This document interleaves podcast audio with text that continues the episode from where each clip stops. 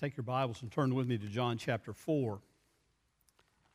John chapter 4, beginning in verse 34.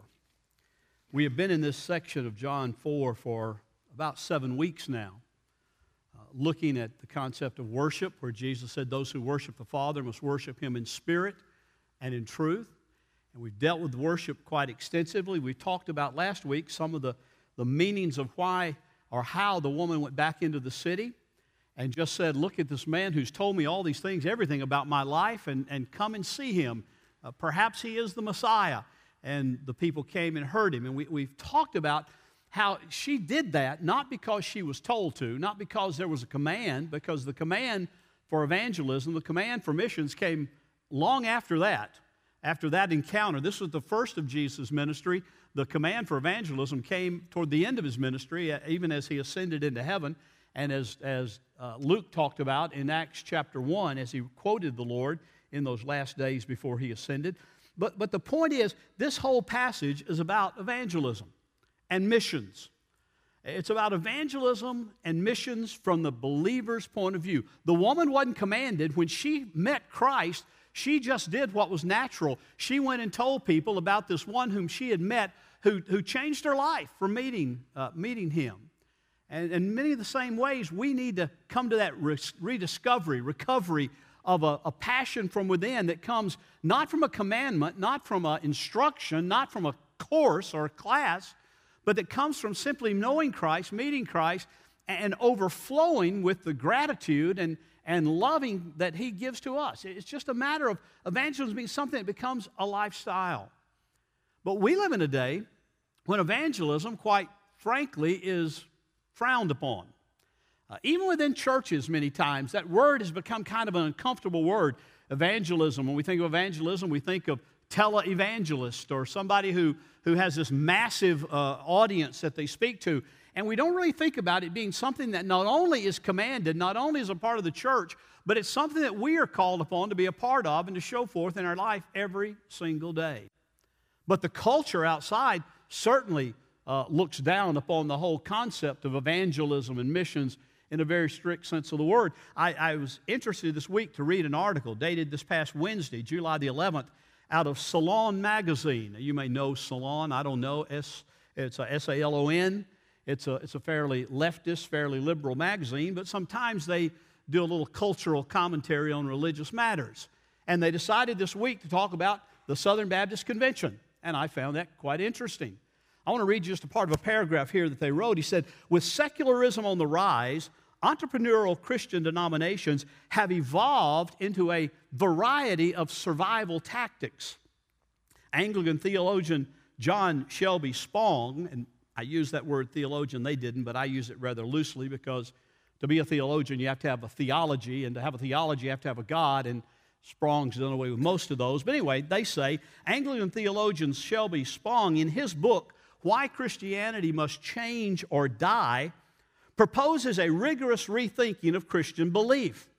Now, they don't say it here, but basically what Spong says, we've got to do away with things like the atonement on the cross. We've got to do away with things like the resurrection of Christ. We've got to do away with things like the virgin conception of the Lord Jesus Christ. We've got to do away with things like the deity of Christ and realize he's just a man uh, just like one of us, and went through the same things we did. So Salon thinks Shelby Spong's really got some great ideas for American Christianity today. Or the mainline denominations, such as Methodism and, uh, and the mainline Presbyterianism, PCUSA, and Unitarian congregations, they have embraced Michael Dowd's evolutionary Christianity, which is an interplay between Christian worship and scientific wonder. Elsewhere on the spectrum, Joel Osteen plays down theology, instead, offering comforting platitudes and promises of prosperity to those who will pray and give. Willow Creek Megachurch in Chicago pioneered sound and light shows and indie rock bands that entice young people into the club by emulating familiar entertainment media. But a few weeks ago, a few weeks ago, the Southern Baptist Convention voted to approve a name change allowing their congregations to, if they so chose, uh, to not use Southern Baptist, but to use Great Commission Baptist. It's sort of presented as an identifier, if you will. The name change, according to Salon magazine, is meant to distance from their past association with racism, but it does much more. To those in the know, and obviously they are, to those in the know, it announces that their future will not be like evolutionary Christianity. It will not be like Christianity must change or die. But in the future, they will be focused on turf wars. They will be focused on competing for members and dollars rather than any kind of forward facing spiritual leadership that embraces all faiths. To draw an analogy, imagine that Coca Cola decided to distance from its past sales of cocaine drinks by dropping the coca and just calling themselves World Dominance Cola. Imagine announcing to the public rather than improving our product, we've chosen to focus on our marketing department. That is essentially what the new name for Baptist means. Well, I thought the new name was kind of silly myself, but not for the reasons they did. The, the, what they're saying there basically is listen, we live in a day when evangelism should not be a central matter. To be evangelistic, to be mission minded, means that you have to say, we have something of the truth. We have learned, we have met this man like the woman did, and we want to tell you about the Lord Jesus Christ, and we want to tell you about his gift of salvation. We want to tell you about his atonement that he won on Calvary and his resurrection there. We want to tell you the gospel, the good news, which is what this woman did going into the city and said, I've discovered some good news, and I want to tell you about it. And they're saying, Boy, if you do that, you're becoming very provincial, you're becoming very backward facing, not forward facing. And the whole idea of evangelism is anathema to our culture. Well, I, I, just want you to see that what we're looking at today, what Jesus is talking about here in this passage, is basically saying that evangelism is a part of Christianity. If you take out evangelism and take out missions, you no longer have Christianity. You have something, but it's not Christianity. It's kind of like saying, you know, I, I like ice cream. I just don't like that it's frozen. You know, it's just, it's just, I don't like it being frozen. Well, if you unfreeze ice cream, you have something syrup, goop, pudding, I don't know. You've got something, but you don't have ice cream. It's the same way with Christianity. If you take out the command, if you take out the understanding that Christ is the way, the truth, and the life, and no man comes to the Father except through Him, that you take that out, you, you, you have something left you have religion, you have mor- moralism, you have do goodism, but you don't have Christianity. That's what Jesus wanted us to see in this passage again out of John, the fourth chapter. Listen as I read, beginning verse 34. Jesus said to them, this was our main text last week, My food is to do the will of him who sent me and to accomplish his work. Do you not say there are yet four months and then comes the harvest? Behold, I say to you, lift your eyes, lift up your eyes, and look on the fields, for they are white for harvest right now. Already he who reaps is receiving wages and is gathering fruit for the eternal life, for life eternal, so that he who sows and he who reaps may rejoice together. For in this case, the saying is true one sows and one reaps. I sent you to reap that for which you have not labored. Others have labored, and you have entered into their labor. And both rejoice, the Lord says. This is his word about evangelism and about the truth of it. I want you to think about what it means to sow this morning. I want you to think about what it means to, when Jesus says one sows and one reaps. We know what reaping is. Reaping is leading someone to faith in Christ. Reaping, reaping is, is seeing someone who's ready and ripe and, and the Holy Spirit is working in his or her life, and you share the gospel and they trust Christ and they're baptized and they become uh, disciples of Jesus Christ. That's reaping. But what is sowing? The woman that we hear about in Samaria in this particular passage was a sower. Now, quickly, as the people went, they were reaped by the disciples as Jesus spoke. But the, the, truth of the matter is, she was a sower. She just went and said, Listen, I want to tell you about something. I want to tell you about a truth. And, and I'm, she didn't say, Now I want you to get on your knees. I want you to pray this prayer. She says, I want to get you, I want you to repent of your sin, right? I just want to tell you, there's this man who told me everything about my life. And it's changed my life because I met him face to face. I was reading this past week about a, a missionary to Korea. Uh, he's credited with being the first missionary to Korea. He was from Wales. His name was Robert Thomas. Robert Thomas was a missionary in China and just had a burning heart, a burning desire for the Korean people. The Korean people were known as the hermit nation. Nobody went there. They kept the borders closed off, they kept to themselves. But he had a passion, he had a desire to take the gospel to Korea. And so he started learning a little bit of Korean language and got a few things down right. But he did know that most of the Koreans read Chinese. And so he didn't have any Korean tracts or Korean Bibles, but he did have some in Chinese. And he gathered those together and he prepared to go to Korea. He wasn't sure how he was going to get there because the borders were closed. But he heard one day that there was an American ship. This was in 1866. There was an American ship, interesting name, the USS General Sherman You'll, there's kind of an irony in that, I think. But they were going to go in and try to establish trade relations with Korea. And so they went in. He offered to go along as a translator. He said, I know a little bit of Korean. I can translate for you, maybe help you get that happen. So he went.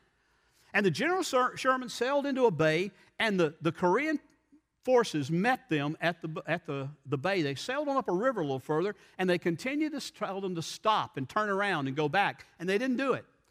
So the Koreans began to fire upon the ship, and the ship ran aground uh, in this river and was kind of stalled there, and they kept shooting back and forth, and the, the, the Americans were shooting at them, they were shooting at the Americans. It was just sort of a, an American standoff there in Korea. And, and Robert Thomas was on the boat. A little later, the Koreans set a boat afire and set, set it adrift downriver so that it hit the USS General Sherman and set it ablaze. Now the soldiers and Robert Thomas had a choice to make. They either had to get off the boat and swim to shore, or they had to burn alive on the boat. They chose the former. They jumped into the water and swam ashore, and as they swam ashore, the Koreans summarily executed every one of them. Thomas was with them.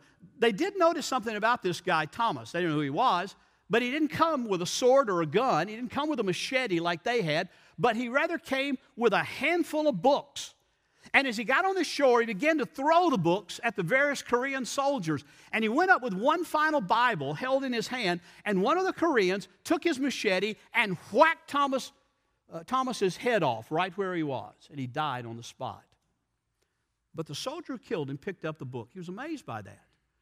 He realized immediately that he had killed someone that was different from the others. He wasn't shooting at anyone, trying to kill him. And he came ashore crying, Jesus, Jesus, in the Korean language. This man, uh, his name was Lu, took the Bible, Pak Ku excuse me, Pak Ku Uh, he, he went back to his house with the Bible and did an interesting thing with it. He thought it must be an important book, so he took it apart, page by page, and he wallpapered his living room with it, put it on the wall. And they say that for a period of time, people would come by and they would come into to Su's house and they would begin to read the wall. The pages are on the wall. And by reading those, they read the gospel. And before long, there was a, there was a church, there was a group of believers that, that came to trust Christ. And they began to meet in Sue's house. And later on, Sue had died, but his nephew became the pastor of that church that met in Sue's house. Now, I, I submit to you today that Robert Thomas was a sower. A lot of people look at him and say he was a failure. He went ashore trying to share the gospel, wanting to minister the gospel to these people, and, and immediately upon his feet touching the shore almost, he was martyred. He was killed. But his going with those Bibles, speaking the name of Christ just briefly, was used by God with that Bible papered to a wall to see many people come to faith in the Lord Jesus Christ and a church be founded there.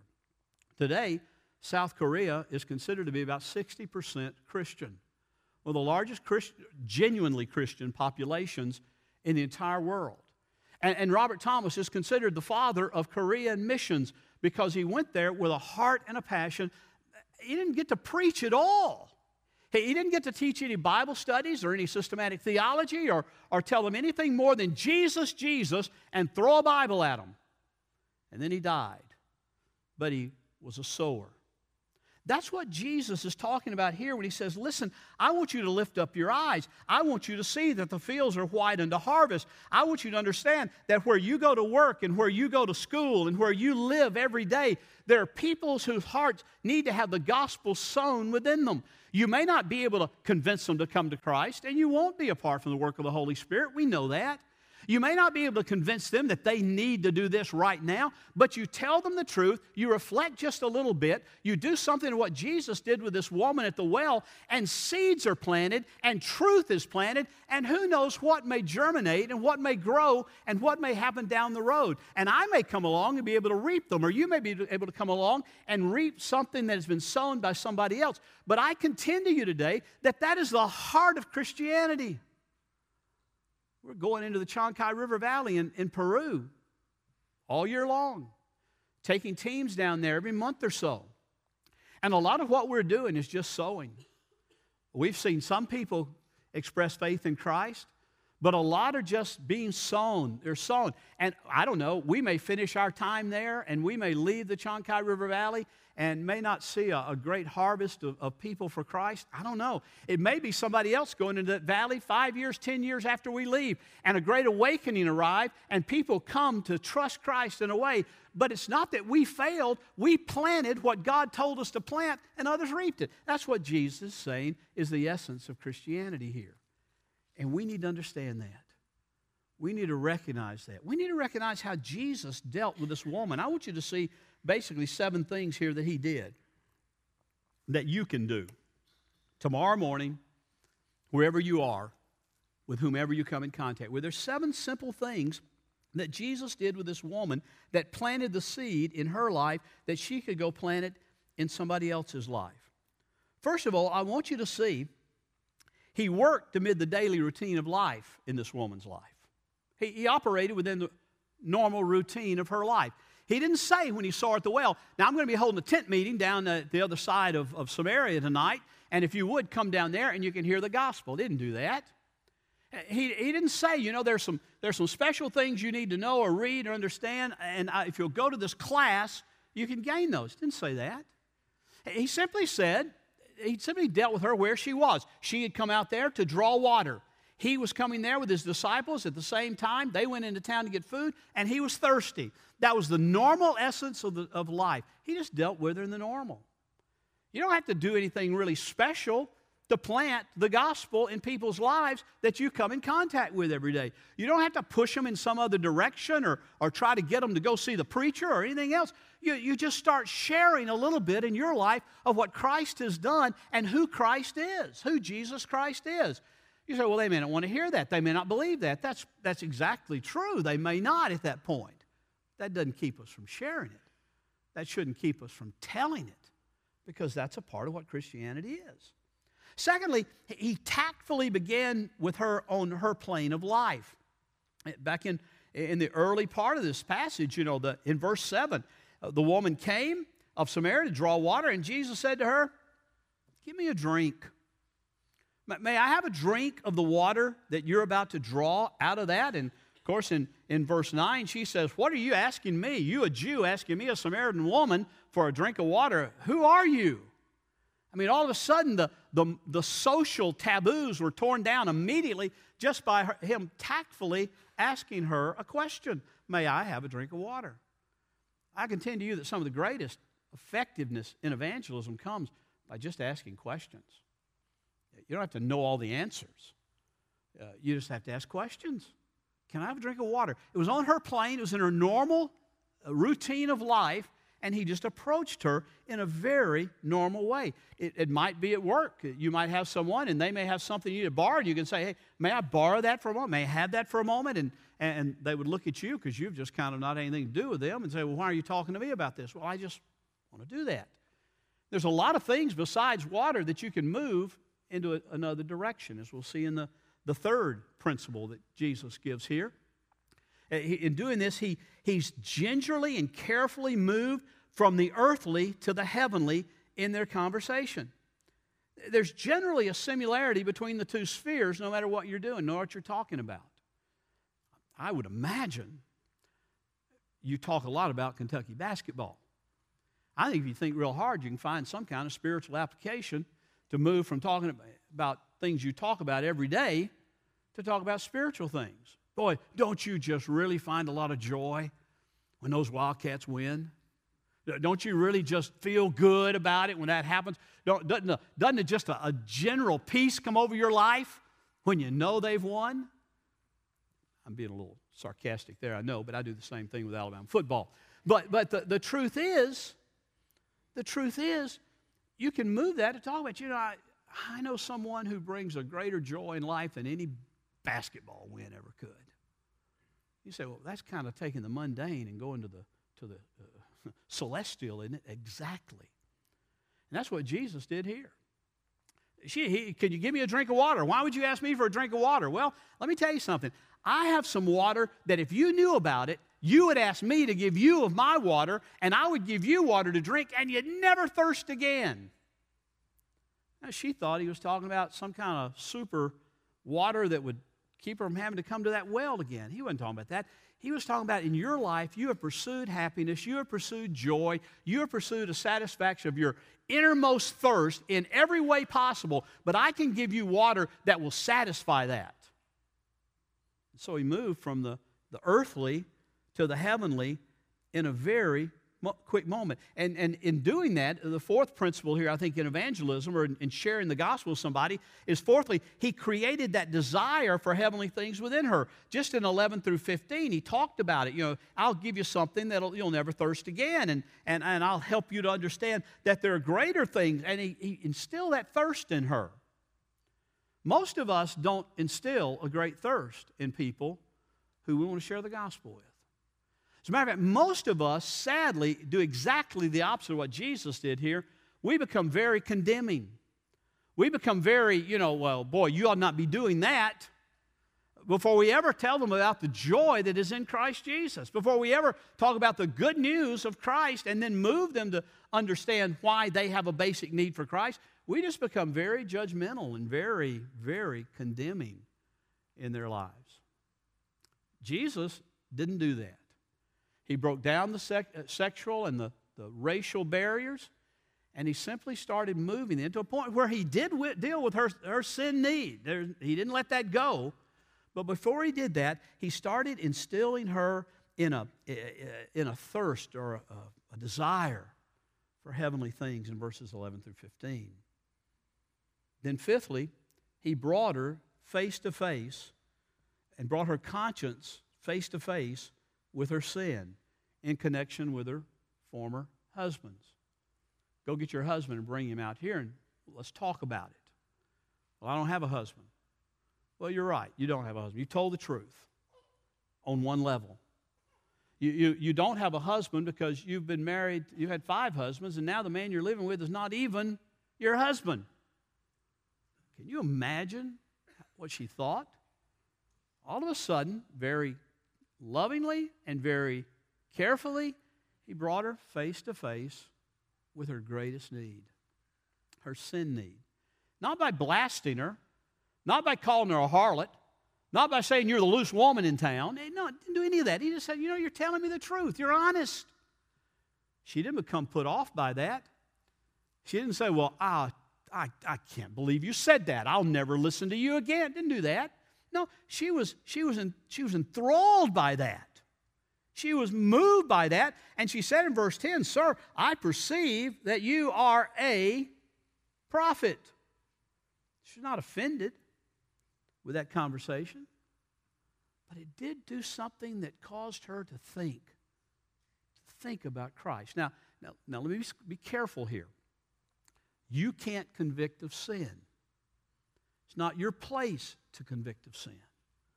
But as you're going and sowing in, with the gospel and just want to do it in a loving and, and, and gentle way with people where you are, if you want to sow the truth of the gospel, you first of all pray that the Holy Spirit will do His work as you share about the gospel. It's only the Holy Spirit that convict, that can convict. You can't do it. I can't do it. Only the Holy Spirit can.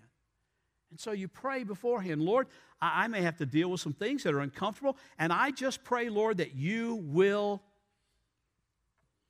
prepare the heart of the one I'm about to share with. And that as we're talking, you will open their hearts and open their eyes to see their need for a Savior, to see their need for the gospel. Sixth principle of sharing the gospel here that, that Jesus shows us is he answered the difficulties that the woman had. He, he answered those difficulties quite interestingly. She had these questions. She said, Listen, and uh, part of it was she was trying to distract him, there's no doubt about it. Part of it she was trying to say, I got to get his, I got to get him off of this thing about my, my husband's and my lifestyle. He didn't let her do that. He didn't let her distract her, distract him. He brought her right back. But, but she said, Well, what about worship?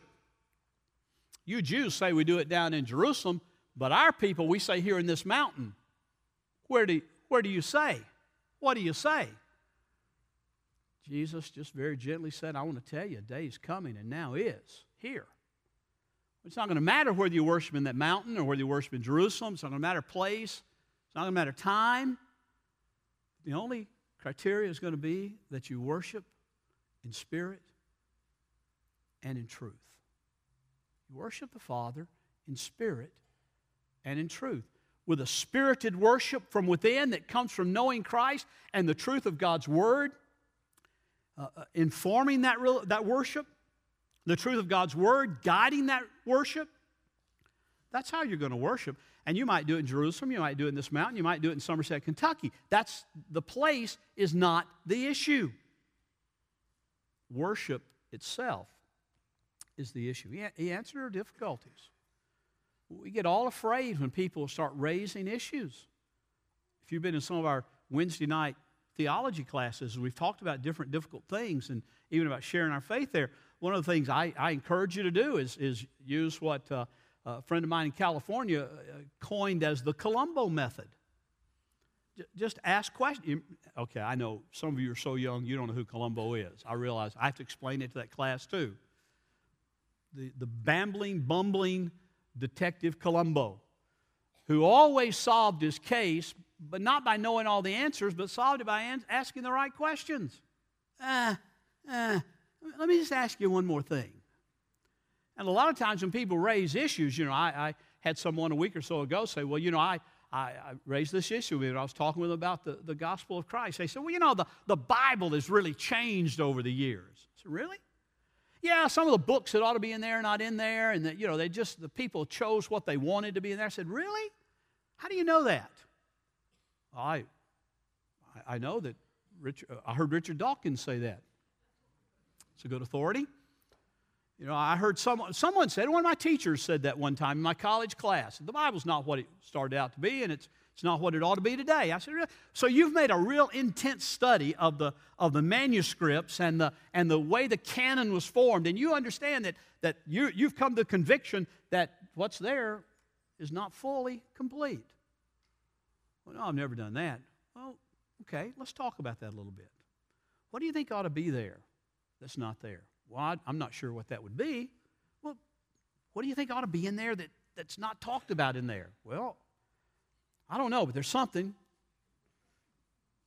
See, I, I just ask questions. Well, I don't believe that Jesus is the only way. Really? Why do you believe that? Well, it just doesn't seem fair to me. Okay. Well, what do you believe about Jesus? Well, I believe he was a good teacher and he was a great man. Oh, okay. Well, he, he's the one that said this I'm the way, the truth, and the life, and no man, no man, no man comes to the Father but through me. Do you think a good teacher would make that, and a good moral man would make that kind of claim if it wasn't true? I mean, he's basically saying, listen, he says to this woman, look, the one who is talking to you, and I'm getting ahead of myself here, but the one who's speaking to you, I am he. I'm the Messiah. I'm the Savior. I'm the one you've been looking for all these years. Here I am.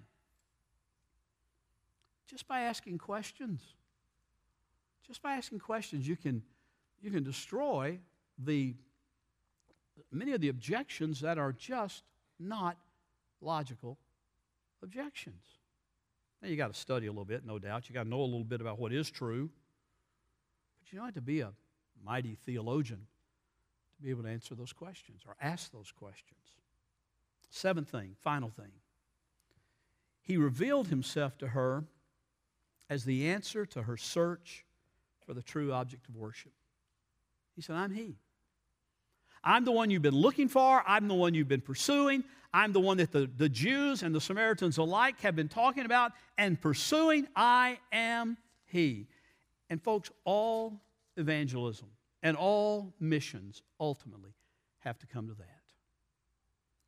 The objection is about, well, I, you know, I just believe church is full of hypocrites. You know what my answer to that is when someone throws that up at me? You're right, it is. There's a lot of people who make a lot of claims and don't live those claims out. But you know what? They're, they're seeking to walk with Christ. They don't always do it perfectly.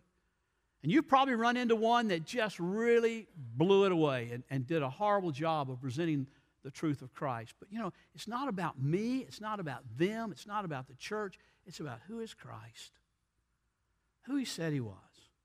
Do you think he's a hypocrite? Do you think he's a liar? Do You think he's some kind of phony? Usually they'll say, well, no. I said, then let's see what he said and let's move on forward from that. Sure, the church is full of hypocrites. I'm talking to a bunch of them right now. And you're listening to one right now. I can't live it out perfectly, and you can't either. We struggle with that as long as we're in this flesh. Thus, my prayer this morning, the pastoral prayer Lord, deliver us from hidden idolatries, deliver us from hidden sins, deliver us from things that we don't even recognize are displeasing to you. Search us and know us and show us what that is. He revealed himself to her. He said, I who speak to you am he. We have to say, listen, in the final analysis, who is he? And what are you going to do with him? Who is he? Are you going to come to a point of, of examining that in your life and saying he's either a liar or a crazy man or he's the Lord of the universe? That's the only options we have. What are you going to do with that? Now, there'll be some who'll say, well, I guess he's just a liar. And you go on, you pray for them. You take every opportunity to share with them. You don't write them off and say, well, you're just a, a, a an idiot and a pagan and I don't want anything to do with you. You don't do that. Continue to pray for them. Somebody, a friend of mine said this week in a, something he wrote, he said, You know, if, if you look at anybody and say that they are beyond the gospel, then you don't think high enough of the gospel. Because Paul said in Romans 1 the gospel is the power of God for salvation to all men everywhere who believe, to the Jew first, and then to the Gentile. Where are you sowing? How are you sowing? Are you consciously thinking about sowing? Wherever God in His providence has placed you. I, remember reading years ago a story about Hudson Taylor, great missionary to China. And after many years of laboring, he led a, a young man, a young Buddhist leader, who was a dealer in cotton, a, a businessman. He led him to Christ after Hudson Taylor shared with him the, the, the message of John uh, 3 14 through 15. Didn't even get to 3 16. The, the young man arose and, and made this statement to Hudson Taylor. He said, I have long sought the truth, as did my father before me, but without finding it. I have traveled far and near, but have never searched it out and found it. In Confucianism, in Buddhism, in Taoism, I found no rest, but I do find rest in what I have heard tonight in the gospel of Jesus Christ. Henceforth, I am a believer in Jesus, and he went to on to become a leader in a church and Christianity in that city in which he lived. A little bit later, in talking to Hudson Taylor, this young man said, um, how long have you had the good news in England? I mean, that ought to pierce our hearts. How long have you had the good news of Jesus Christ in Somerset? Taylor looked at him rather ashamed and said vaguely, Well, several hundred years. To which this young man Nye said to him, What? Several hundreds of years? Is it possible that you have known about Jesus so long and only now have come to tell us? My father sought the truth for more than 20 years. This young man continued sadly, and he died without finding it. Oh, why did you not come sooner? Why did you not come sooner? Now, we know that no man comes to the Father, no man comes to Christ unless the Spirit draws him. We know that's true. But if they're not hearing the gospel, the Spirit's not going to draw them. The Spirit doesn't work apart from His gospel, apart from His word, and He has chosen, and sometimes I wonder about God's wisdom in this. I say with tongue in cheek. He has chosen to use you and me. We are the sowers. We are the ones He said, I want you to go. And as you go, and you're going to be going, you're going to be going to work and to school and to ball games and, and, and the picnics and everything else. As you go, make disciples of all men. It's not an option. It's not something that says, oh, well, maybe someday I'll decide to be an evangelist or missionary, or maybe someday I'll do something with the gospel. No, it's as you go, make disciples. This woman in Samaria obeyed that before she even before there even was a command before there was a great commission why because she met christ and he changed her life who in your life might one day say how long have you known about how long have you known this good news how long have you known about Christ and, and, and his saving work? How long have you known about joy that is found in him and peace and forgiveness and cleansing and and his righteousness being given to us. How long have you known about that? Well, 40 years, 50 years, 10 years? And you're just now? You're just now telling me? We've been friends for 30 years. We've been friends for five years. You're just now telling me? You see, Christianity, without sharing the gospel, what we would call evangelism, is something other than Christianity. It's something. It's something. But it's not Christianity. Let's pray.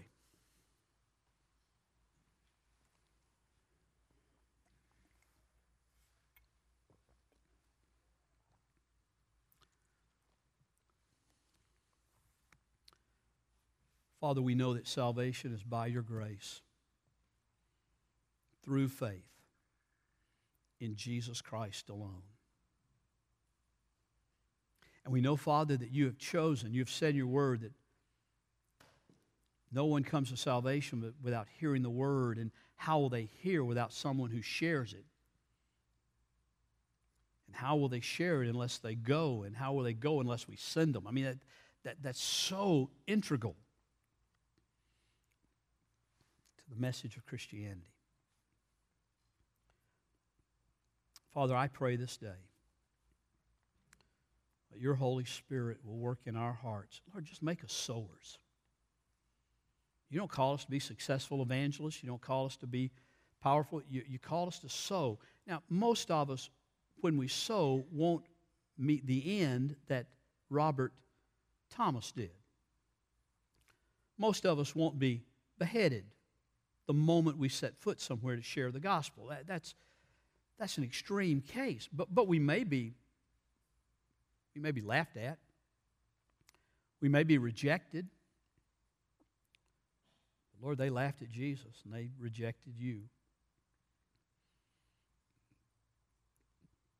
But you have promised us that you will go before us and you will prepare hearts and ripen hearts that are ready to hear.